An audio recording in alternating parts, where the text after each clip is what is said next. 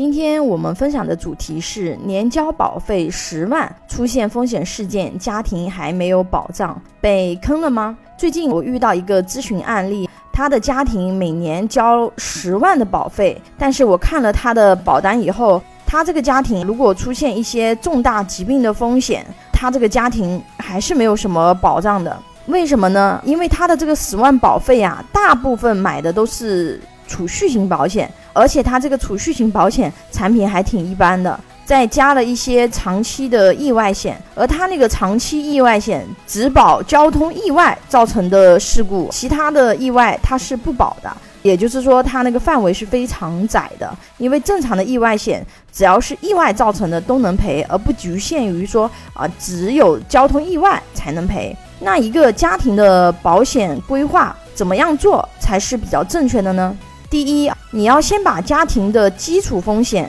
对冲出去，然后再去做储蓄型的保险。为什么呢？如果说你不先把自己家庭的疾病或者是意外的风险对冲给保险公司，那么你存的这个钱啊，等于是镜花水月。一个大的风险事件，比如说重大疾病、癌症。像现在癌症有一些新的治疗方式，比如说 CAR-T 疗法，对身体的伤害是很小的，治愈率也比较高。但是这种疗法整套做下来差不多两百万，两百万都要家庭自己承担，这不是一般家庭有能力去承担的。如果发生，那么就只能卖房卖车，自己所有的积蓄都掏出来了。所以要先解决家庭的疾病、意外风险。然后我们再去做储蓄的方案，这样的才是真储蓄。要不然你储蓄啊，可能都是虚的，因为随时可能被风险事件掏空。我们常规会遇到一些什么风险呢？啊，小病就不说了，小病很多人都有抵御的风险。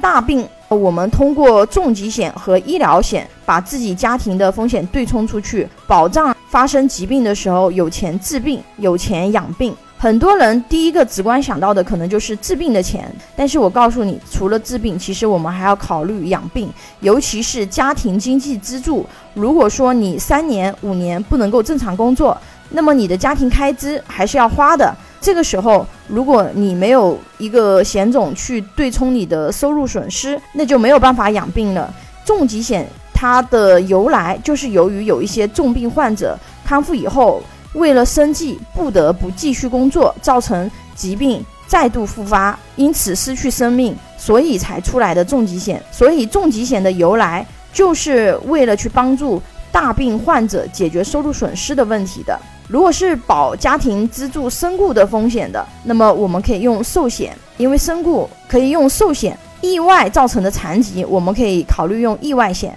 当然了，意外造成的身故，意外险也是可以赔的。再接下去，我们才考虑我们规划我们自己的无风险的储蓄，我们去规划养老，去规划孩子的教育金，这样的顺序才是比较科学的啊！因为很多保险业务员为了卖产品，那些保基础的有的很便宜，因为很多便宜的险种，很多业务员他一专业知识不够啊，不知道怎么去给客户配合理的方案；二为了他个人的利益，很多基础的保障是没有给人家去做全的，所以找专业的人去帮你构建你家庭的风险壁垒还是很有必要的。因为不同的家庭，他的一个规划可能是不一样的，因为不同家庭他一收入不一样，而且他收入的结构也不一样。第二个呢，就是每个人风险偏好也是不一样的。所以具体的问题要根据每个家庭的情况再去做具体的规划，但是整个